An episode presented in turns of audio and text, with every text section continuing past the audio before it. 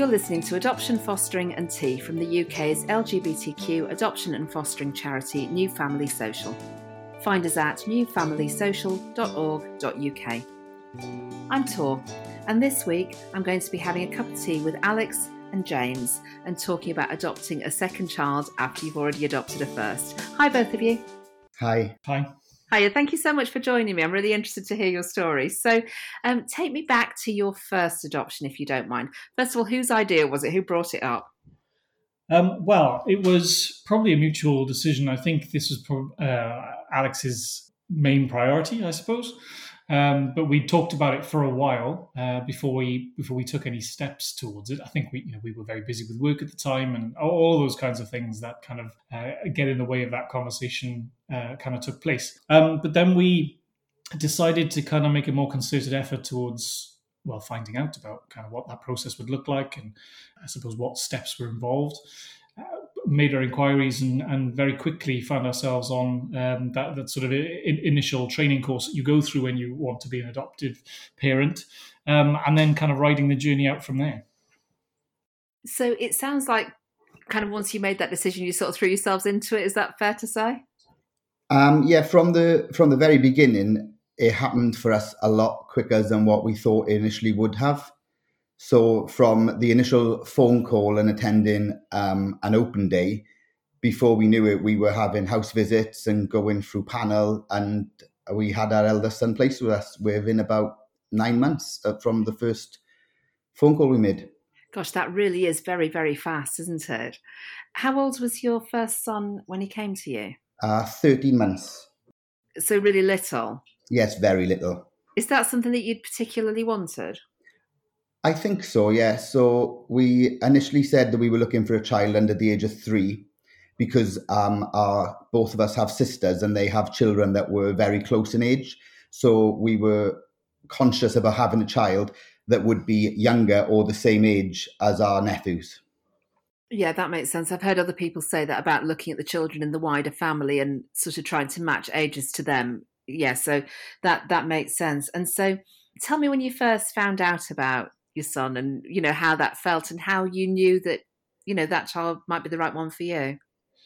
It's a, a good question i think. It's it's such a peculiar process as you kind of move through all those conversations. And i think you know the the speed at which the process moved for us was was was a factor within that. We we would oh god i think we were only just out of um, getting that panel decision before uh, we'd started initiating conversations about um, you know potential introductions or potential match, um, and then meeting our son's social worker.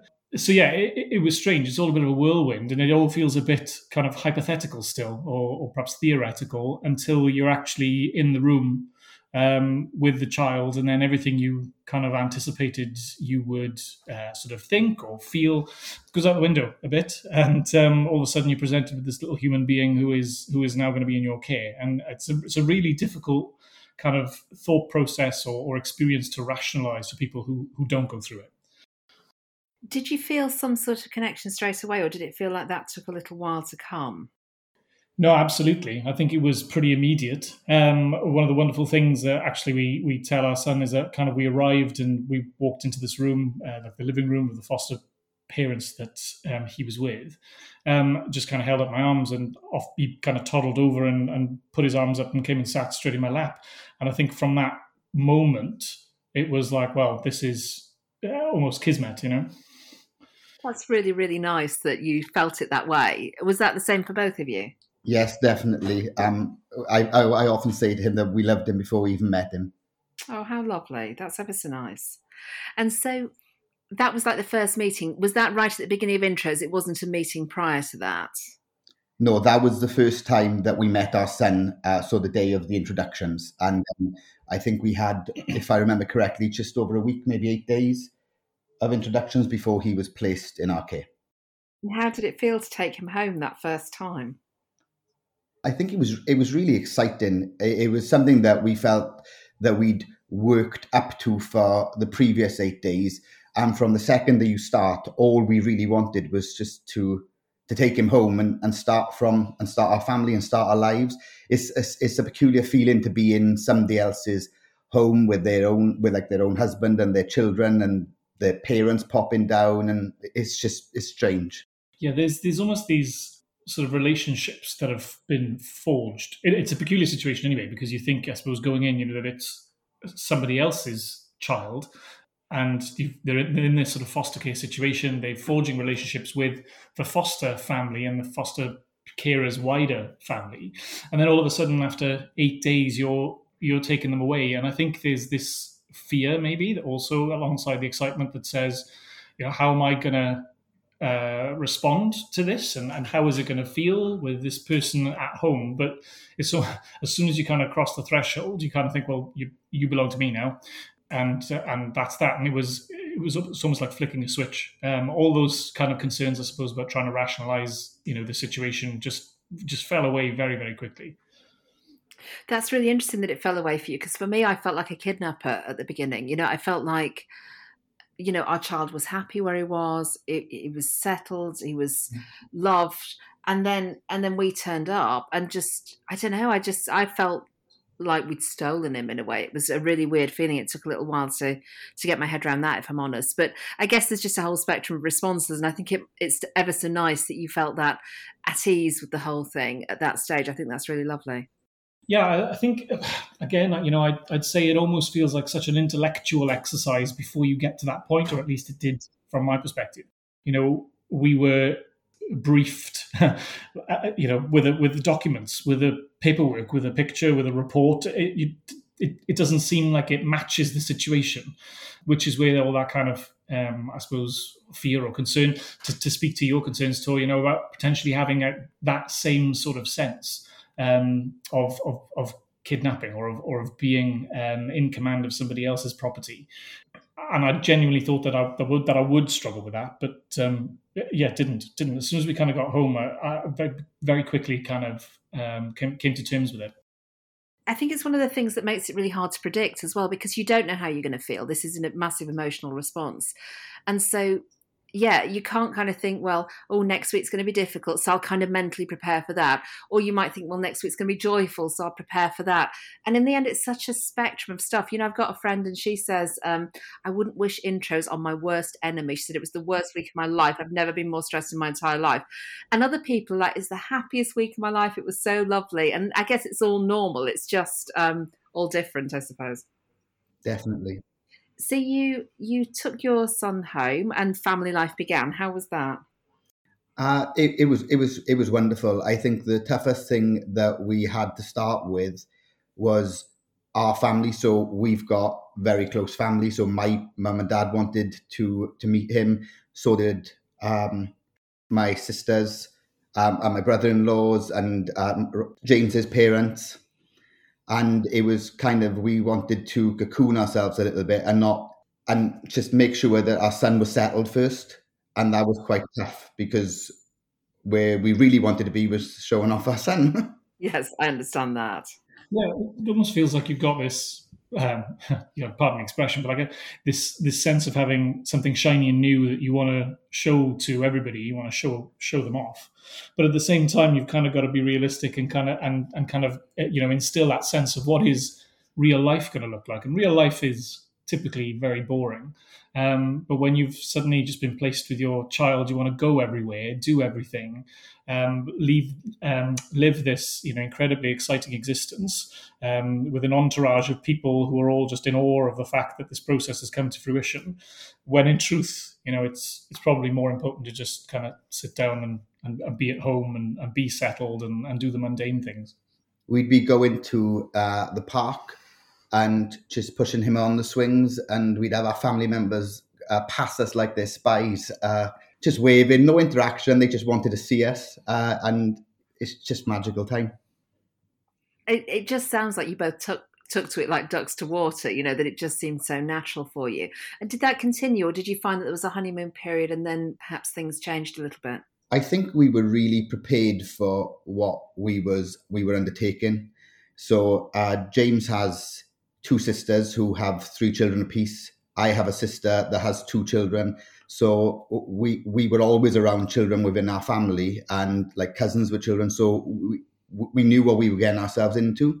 Now, our son was uh, a bit more of a whirlwind than what we ever thought would have been possible, but we were, we were watching him constantly anyway. So, yeah, I used to used to like to consider myself to be fairly active actually, but then um, very quickly found that you put him down for a nap and thought I'm going to need one too. So this is I'm coordinating naps now with this this little kamikaze kind of tot who's who's trying to jump off stairs and run around and you know do all the dangerous things.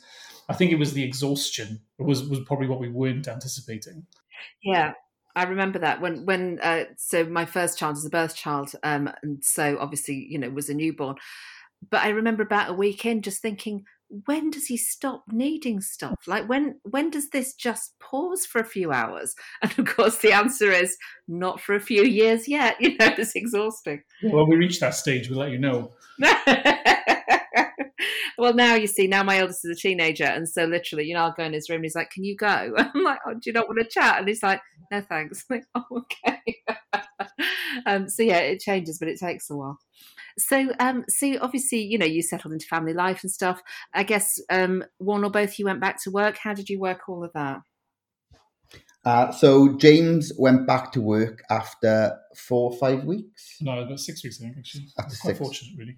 So after six weeks, James went back to work, and um, I managed to take a little over a year off work, which was amazing. And Luke was just the best age father, so I would be going to, I'd just be going to parenting clubs with him or to soft play centers and meeting friends, or we'd be going to zoos and just having days out, and it was just amazing. I mean, that sounds really, really nice. And I guess at some point you were planning on going back to work, but I then heard you had a little surprise. Yeah, so I, I was initially planning on going back to work, and I think I was about two weeks out from my return date, so already starting to get into the zone. And then James was in work, and one day I had a phone call asking would we consider to also adopt our son's sibling. Wow. And did you know that sibling was on the way even? I think we did, but there was very little very little talk about it. Yeah, there was. I mean, it was. I think it was a fairly complicated situation, as as these circumstances invariably are. Um, so we knew that sibling Charlie existed, and we were aware of his existence. You know, throughout the throughout the um, whole time that we had gone through introductions, and we had we had had you know that that initial time with Luke. And I think, in actual fact, we're, we're actually talking about 10 months between the point at which we brought Luke home to the point at which we were approached um, about Charlie, and I had a phone call from our social worker in work as well. It, we so we had these calls independently, and and literally I kind of had to remove myself from a fairly busy situation. So kind of going, well, hang on, give me two seconds. I just need to find somewhere quiet to speak to you. And then yeah, was was kind of said, um, well, look, this is the situation, and, and would you consider taking taking Charlie also? And but I think that the the context of that question was, would you consider taking him like imminently? Um, like would you foster him because he's about to be removed from his existing circumstances? So it was an incredibly challenging and surprising conversation to have. We weren't mentally prepared. We, we kind of anticipated that at some point you know we would engage in this process again. And we kind of anticipated that given the family dynamic this conversation could be a possibility. I just don't think we had anticipated having the conversation as early as we did. No and of course that conversation it's almost like you could do with a pre-warning, couldn't you? You know, four weeks out, it's like, yeah, there might be a conversation, and then three weeks out, yeah, maybe a conversation, but it's just the phone ring. It's like, do you want a baby? And you're like, what? Mm-hmm. I, you know, I've had that phone call myself more than once now, and every time it just, it's like being hit in the face with a frying pan or something. You know, you just suddenly like, oh my god, I don't know, and it, it's hard. Did you have a gut feeling straight away to what the answer was for you? Uh, so me and James were very different people. So my response is instantly yes. Yeah. And that would be the case if it was right now when I was asked again, it'd be, yeah, okay. my, Uh-oh. My, my answer was slightly different. Um, having that um, frying pan in the face conversation, because I think that's a wonderful way of putting it. Uh, to me, I, it immediately threw walls up. I just kind of thought this, it's like it's incredibly unfair of you to kind of raise the this point with us in this way and like i'm not i wasn't mentally prepared for it and then you kind of go through from my perspective, anyway, kind of go through again the sort of the rational elements. But then that's, I guess, a reflection of me and what I'm like generally. Alex is about to go back to work. We don't have the funds to do this. We we couldn't afford to um, you know, if we took a parental leave again from from the start, we wouldn't be able to afford to have the same amount of time. And now we're talking about two kids and all of these sorts of questions. So, whilst I think, you know, the ultimately, I don't think it was ever going to be a, a no. I was saying no at that time simply because it was like I just this has come out of the blue and and I need time to process this. Yes. Yeah, absolutely. I think it's just an incredibly difficult thing, and I yeah, I think it's hard to to know how you're going to respond. So, how did the two of you kind of have those conversations and reach a decision, given that you felt a bit different? We just we, we sat down and we spoke about it when we were home together, rather than being on the phone. Yes. And yeah, it was it was just a conversation. And uh, before I was returning to it, we'd actually booked to go away. So we was actually uh, in Center Parcs at the time where we finally made the decision that we was going to say yes. And I think it was about just having some time as a family where you're not working, and we were. It was just bliss on holidays uh, with our son, thinking we could do this again. I think, yeah, I think the you know, through all the the rationalization, because I, I, think uh, a series of conversations, as as is natural, um, it almost felt like going back to the start um, and and talking about you know the impact and considerations. But I think the the things that it boiled down to was we don't we did we had never intended to have Luke as a child alone. Um, we probably always would have adopted a, uh, another child, which you know may not have been a sibling. So I think that the rationale was here's an opportunity to to keep two brothers together, if we didn't respond to this now, what would that look like as a conversation in 15 years time? Um, from luke's perspective so yeah you know we actually we had the opportunity to, to take your brother. Um, and what would it look like in maybe three or four years time when we were more mentally prepared to re-engage in this process and then we adopted again but then we were adopting you know another child who would be that that person's adoptive sibling, but not their real sibling. It just it just kind of came together in in all of these kinds of scenarios that said, yeah, you know, we we want more than one child. This situation is, is unanticipated, um, but it, it it probably feels like um, uh, maybe a blessing in disguise, maybe. Yes, I mean, yeah, it sounds like it kind of aligned with at least your sketched out plans. You know that it kind of worked with all of that.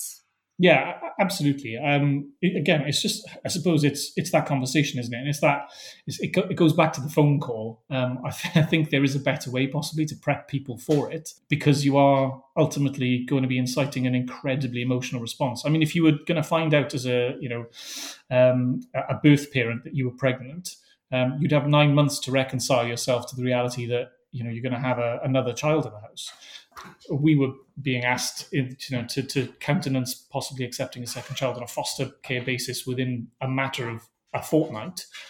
And then in 12 weeks, actually, you know, we had another child in the house. So it's about how you how you process that and where that fits with your expectations, or rather how you then kind of go, well, in the long term, this is we're achieving our plan just on a different timescale. Yeah, absolutely. And I guess life's like that sometimes, isn't it? You know, I mean, even if people are planning to conceive a child, life's like that. You can't just dial one up, you know. So there's always that kind of, well, roundabout now would be kind of fine. And that's about as good as it gets, really, in terms of planning. So tell me about how that journey progressed then. What happened next? How fast did it move? How quickly did your next child come to you? So it, it once again, it happened quite quickly However, we soon realized that in order to adopt, we would have to go through the entire process again. Yes. Reason for that was is because we had been approved to adopt a single child, not a sibling set. So that was that was quite difficult to go through mm. the process again when we'd already just done it. So and it just felt it felt silly to us that it was happening that way. Yes, and but I guess you still had to. Is that correct? Yes. Yeah, you still had to do all of that. There's no, yeah. How did you find going through it again? Was that a frustrating thing, or? It was frustrating the fact that we had it, we had done it within the previous year, but obviously we, we went through the process anyway, and we done it, and then we made the decision that James was going to take the time off next time round.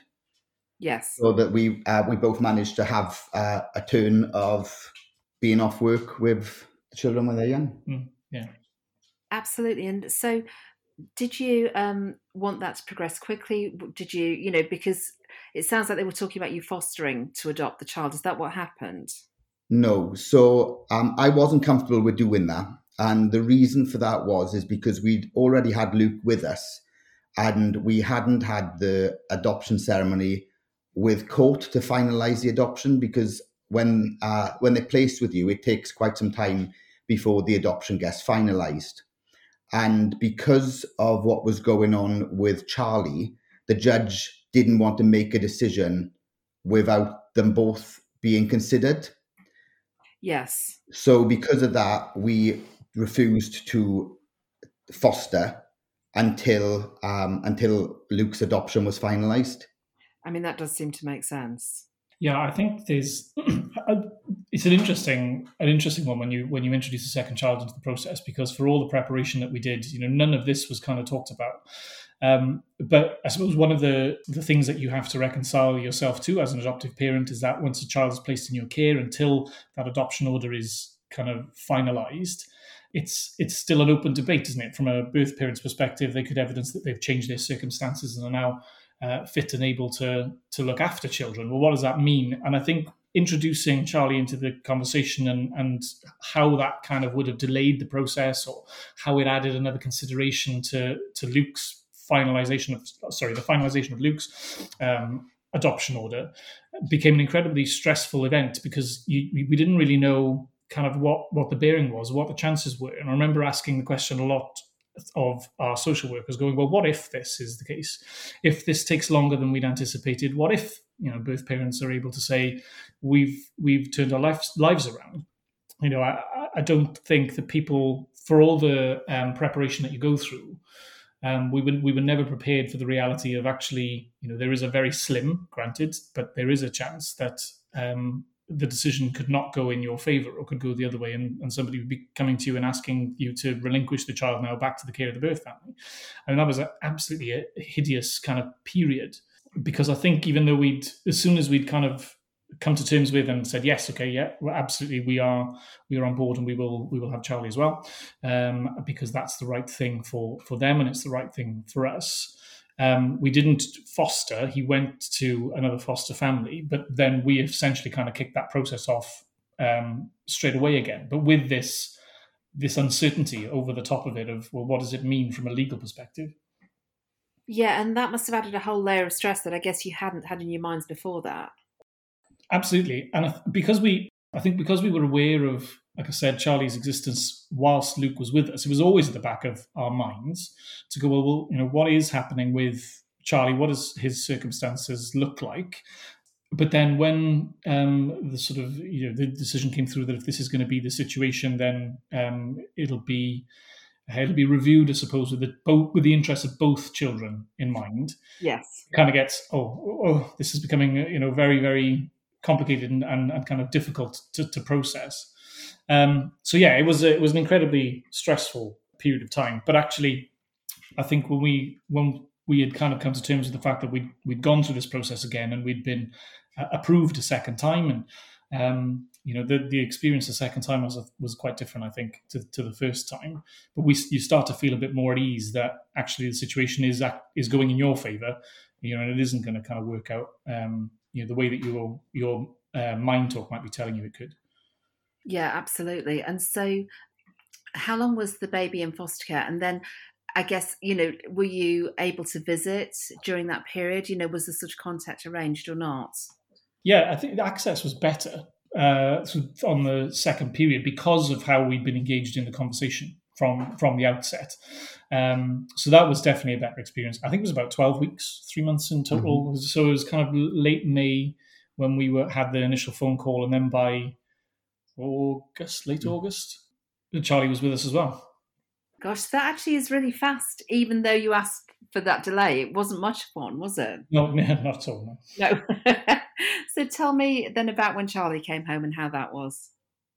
Charlie and Luke, they're very different children. And initially, when Charlie came, I don't think Luke was best pleased. I think he was quite happy uh, with it just being him and us and having uh, all the attention. And which which remains to this day, in fact, I would say. and did that did that sort of wobble you at all in terms of the decision you made? Because it sounds like a big factor in that decision was, you know, what was right for Luke. And so, did it then wobble you that Luke seemed not best pleased? No, I think that uh, all I think is important. So we both grew up with siblings, and I always wanted our child to have a sibling, and I think it just it just helps build them. It builds their character, and I think it's just good for them to grow up with a sibling because one day we will not be here, and it's nice to know that they'll have each other. Yes, no, I can I can absolutely see um, that decision making, and I, you know I can understand how you arrived at that. Um, and so, how long did that take to blow over? I mean, you sort of said it's still ongoing. So did did they get on at all? Did it did it ease a little bit initially? They can they can be each other's best friends or, or worst enemies. Mm-hmm. So when when they're playing together, life life is bliss. But then that will uh, laughing will inevitably turn to crying. Yeah, they are. Um, uh, they, well, you know, they're, they're brothers, um, and everything that anybody says about siblings in general, actually, is true. I don't think you know it's the usual sort of um, time that that children take to get over the fact that all of a sudden now there's there's another, um, and so I, I the amount of attention I get is diluted. Luke still demands attention or commands attention. Charlie does as well in his own way. They, you know, as as Zach said, they they, they play to, they can play together so sweetly, or they can argue and antagonize one another, you know, thoroughly uh, at the at the drop of a hat. Um, but it's not, you know, it's it's as you would expect siblings to be. It's not in any way sort of malicious or difficult. We're not kind of trying to communicate that you know it's it's it's a problem or it's a result of the adoption. It's just two brothers who are all you know fighting for attention or fighting for the same toy or fighting for access to the TV or whatever it might be.